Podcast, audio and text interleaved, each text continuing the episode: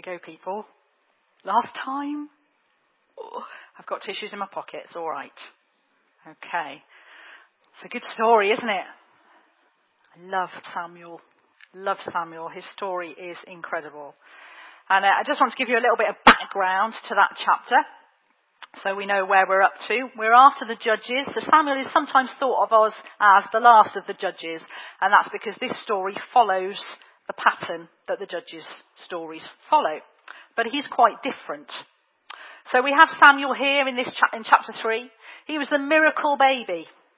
You see, there's two families involved here. The first one, we have Samuel, who was this miracle baby born to Hannah, his mum, who had prayed and prayed because she couldn't have children. And all her husband's other wives were having kids and were tormenting her and teasing her. And she prayed and said to God, if you give me a boy, I'll give him back to you. So that's what she did. Samuel was born and he was given to the priest. She saw him reasonably regularly, but she didn't have to deal with the messy bits. And then we have Eli. Bless him.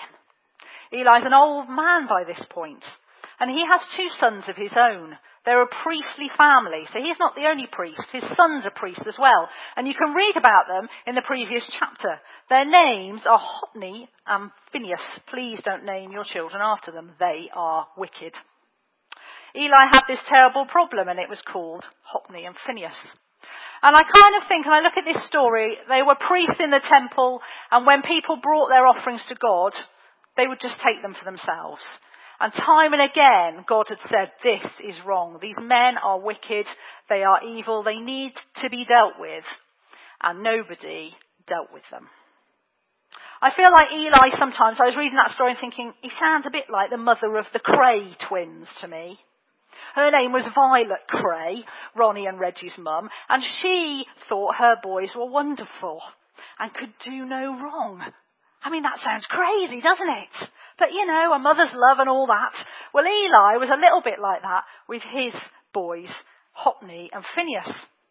But you see, the difference is, of course, that the responsibility of being a priest and being part of the priesthood is immense. And what was going on here was in the absence of any authority, you know, somehow God's not even speaking at this point. It all goes a bit Lord of the Flies, doesn't it? Now I don't know, if, if you're a teacher, you'll know what this is like. And if you, if you're a pet, well to be fair, we've all been children, we all know what this is like. When mum leaves the room, it doesn't take long before the kids start playing up, does it? You know, if you're a teacher, do you remember being at school and the teacher going, I'll be back in a minute, sit down and carry on with your work? Do you remember that? You're clearly all too good. Because when that happened in my class, we did not sit down and carry on with our work. We had one person looking at, I went to an all girls school, so we were really good. One person was looking out of the window, wait, waiting for the teacher to come back, while everybody else just jumped on the desks and rioted. So, yes, as I say, it all goes a bit Lord of the Flies in Eli's household because nobody's really taking responsibility. Eli, the dad, is probably hiding in a corner, groaning at, that, at this point. Well, you know, as a mum, I've been there as well.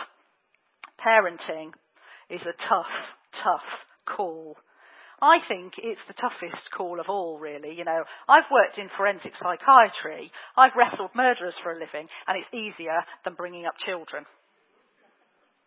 But the good thing is, chapter 3, verse 3 tells us the lamp had not gone out. All was not lost. You see, in this story, Eli actually gets a second chance by becoming the adoptive father of Samuel. There's a couple of Eli's parenting things that I'd like to point out at this point that remind me of myself. I wonder if you can relate, even as a child. Verses 5 and 6. I have got my glasses, haven't I? So I should be able to read it. And he ran to Eli and said, Here I am, you call me. But Eli said, I did not call, go back to bed and lie down. How many times have I done that to my children in the middle of the night? And it's usually ended up being something really important. But I've just pulled the duvet over my head and it's generally ended in vomit, really, hasn't it? You know, you just pull, go back to bed! Oh, oh dear. And this is what Eli was doing. Something really important was happening. And, you know, it took a while for it to register for this poor old fella. And secondly, in verse 17, this cracked me up. What, what was it when he's asking, he's asking Samuel what God said to him? Eli asked, do not hide it from me. May God deal with you, be it ever so severely. I hope you've never said that to your child. If you don't behave yourself, God's going to punish you. That's horrible, isn't it? A horrible thing we don't say that to our children. Or maybe we do occasionally threaten that slightly bit more violence than we ever would really use. Might have done that. Might have heard it. My goodness, I'd heard it as a child, that's for sure. But here's Eli. He is getting a second chance at being a parent. You see, his heart somehow is devout and sincere. But it's weak when it comes to his wicked sons. Samuel was his chance to try again. So, being a priest, eh? I'm going to find out what that means soon enough, which is really quite scary. So, in this church, we have priests. You have John and you have Chris and um, Jen and Mark as well. But as a church congregation, we believe in the priesthood of all believers, right? And that's the, the verse to uh, accommodate, accommodate, that's not the right word, is it? I'll just read it to you. Never worry about the word. It's 1 Peter 2 verse 5 that says this, you also, like living stones, are being built into a spiritual house to be a holy priesthood, offering spiritual sacrifices acceptable to God through Jesus Christ. Now, we all have different gifts, and some of us are called to a more formal type of priesthood. But the truth is, if you love Jesus, you're a priest. That means that you all have the capacity to share God with one another. You have the capacity to be the mediator to the world, to show Jesus to the world. That's your job. That's our job as Christians. Discipling one another mentoring, being accountable to one another, encouraging one another? Are we seeing gifts in each other? When we come to church, when we hang out with each other, are we thinking, what is it that God's growing in this person? How can that be used in the church amongst God's people? Are we mentoring? Are we looking for those different gifts in one another? You see, because there's no room in the church for jealousy or pride or arrogance, because those are not gifts from God. They are not from God at all. But we become more whole people if we are using the gifts that God has given us. You know, if you're quite good at something, does it make you feel good? When you do it. Because the chances are that's a gift God's given you. If you feel like you come alive when you do carpentry, when you run, when you speak, when you hang out with children, oh, the list is absolutely endless. Maybe God has given you a gift. If when you play a musical instrument, people encounter the Holy Spirit, that is a gift from God. And as a church, we need to be, excuse me, encouraging one another to use those gifts. For we are the priesthood of all believers. We become more whole people, as I said, if we use those gifts and operate within that gifting. If we don't, we get very tired and we become like a square peg in a round hole. You know that saying? So if you try and get me to do administration, for example, I will die. If you, if you ask me to spend a lot of time on the telephone, I will be a gibbering wreck by the end of the day because those are things that I am not good at at all. And I really need to find some people, wherever I end up, find some people who are good at those things to complement my gifts. Otherwise, I will die. I don't care what age you are. If you still don't know what the gifts are that God has given you, ask a friend. Ask somebody you trust, who loves the Lord, who will help you to grow in those gifts. And we will together then be a whole people. And that'd be good, won't it? Thank you. Amen. Hallelujah. On that note, oh God, you are so good. We need to talk about all age. Oh dear, Charlotte's going to talk about all age. I've been waiting 20 months to do this. We need to get to grips with this passage where Jesus said, If you do not change and become like little children, you will not enter the kingdom of God. This story of Samuel is a child, a child listening to God, a child who doesn't even know God yet, and yet hears his voice. I need to tell you why all age is so important, why it is vital for the growth and development of this church. And I'm not just talking about the practical reasons, so the leaders can have a week off, because we haven't got enough people to run anything. Because it is so much deeper than that, folks. So much deeper than that. And I know that many of you find all age worship really hard. I know many of you stay away if you know it's all age worship. And actually it's an accident because you didn't know if you're here. I know that. And I know a lot of families stay away. And families, I don't want you to feel like you have to wrestle your toddler through all age because that is not what it's about at all. I'll tell you a story that a friend of mine told me. She said she was babysitting uh, for a friend of hers, uh, babysitting a three year old little girl while her parents had gone to a funeral of a friend who had died very suddenly. And uh, she was with the little girl in her house, and the little girl was doing what kids do, and she decided the game was all my do- teddy bears and dollies are in hospital. So we'll line them all up, and then we'll bandage them all up, and that was the game. Brilliant. Now, my friend got a bit bored with this game and, uh, and said, Well, now you've, you've bandaged everybody up. What shall we do now? And this child just looked at her, bemused. We haven't finished yet. Oh, what do you mean you haven't finished yet? Well, we haven't prayed for them yet. So they spent the next 20 minutes praying and laying hands on every single teddy, dolly, and toy that the child had, laid, had put out. And then the child turned to my friend and said, It doesn't matter if they get healed now or tomorrow or not at all. Because what we've done is we've shown them that we care. And we've shown God that we trust Him.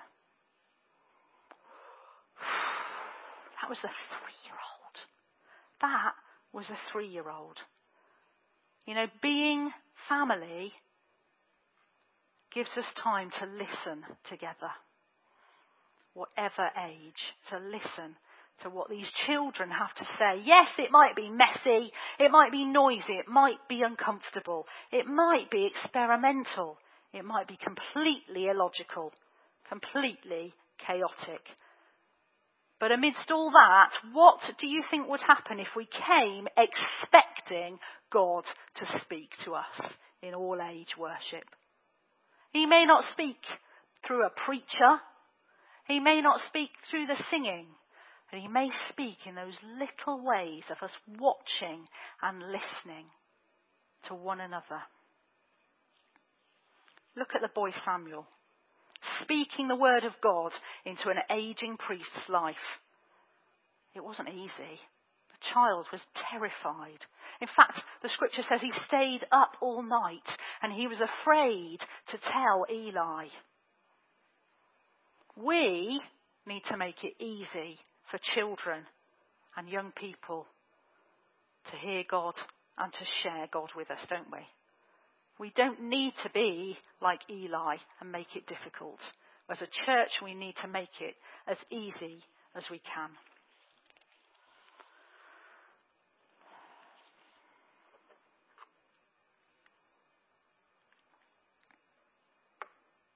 Hope you enjoyed my quiz. I loved it. I don't really care if you didn't. Anyway, ears are very important, aren't they? And we're not very good at using them. And this, in this story, there are two people who needed to listen Samuel, needed to listen to God, to learn to recognize the voice of the one he would very soon call Lord. Samuel became the greatest prophet probably Israel had ever known. He became the man who chose the kings. His story is phenomenal, and I encourage you, if you haven't, to read it and get to know it, because it is an amazing story of one man's uh, reliance and trust in God. Eli needed to listen to Samuel. And I wonder if we are any good at listening. And if we listen carefully enough to God's call to us as a church. Yeah, we know welcome and hospitality are our thing for this year. But what does that mean for me? As part of this body, as part of this priesthood of all believers. Am I hearing what God is saying to me as part of the body of Christ? And if you don't know Him yet, are you listening when He tugs at your heart and says, Come to me, all who are weary, and I will give you rest? This scripture starts with a painful, painful verse that says, During a time when the word of the Lord was rare and I often think we're living in a time like that. And then I remember there's generally two reasons why the word of the Lord is rare. The first one is because we're not listening. Spending too much time on Facebook, not spending enough time just listening to God.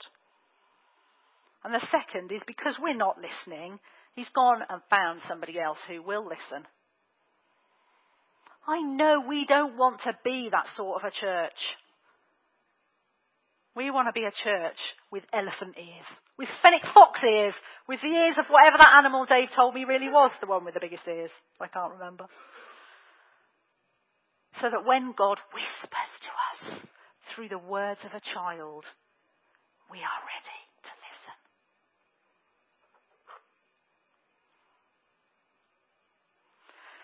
So, my final words. Are we growing, Samuels? Not just children, could be adults, those around us who are going to be prophets of God, who are going to be, who have these amazing gifts that God wants to use. Are we growing them or are we just feeling a bit jealous? You Eli's out there, we need you the church needs you to be listening, listening out for these people and ready to grow and develop the gifts of those around you. And you Samuels, no matter what your age, no matter how long you've known God or not known God, I urge you, listen to Him. What are those gifts that He's longing you to use for His glory? And let's see this church grow in faith and come closer and closer to his kingdom. Amen.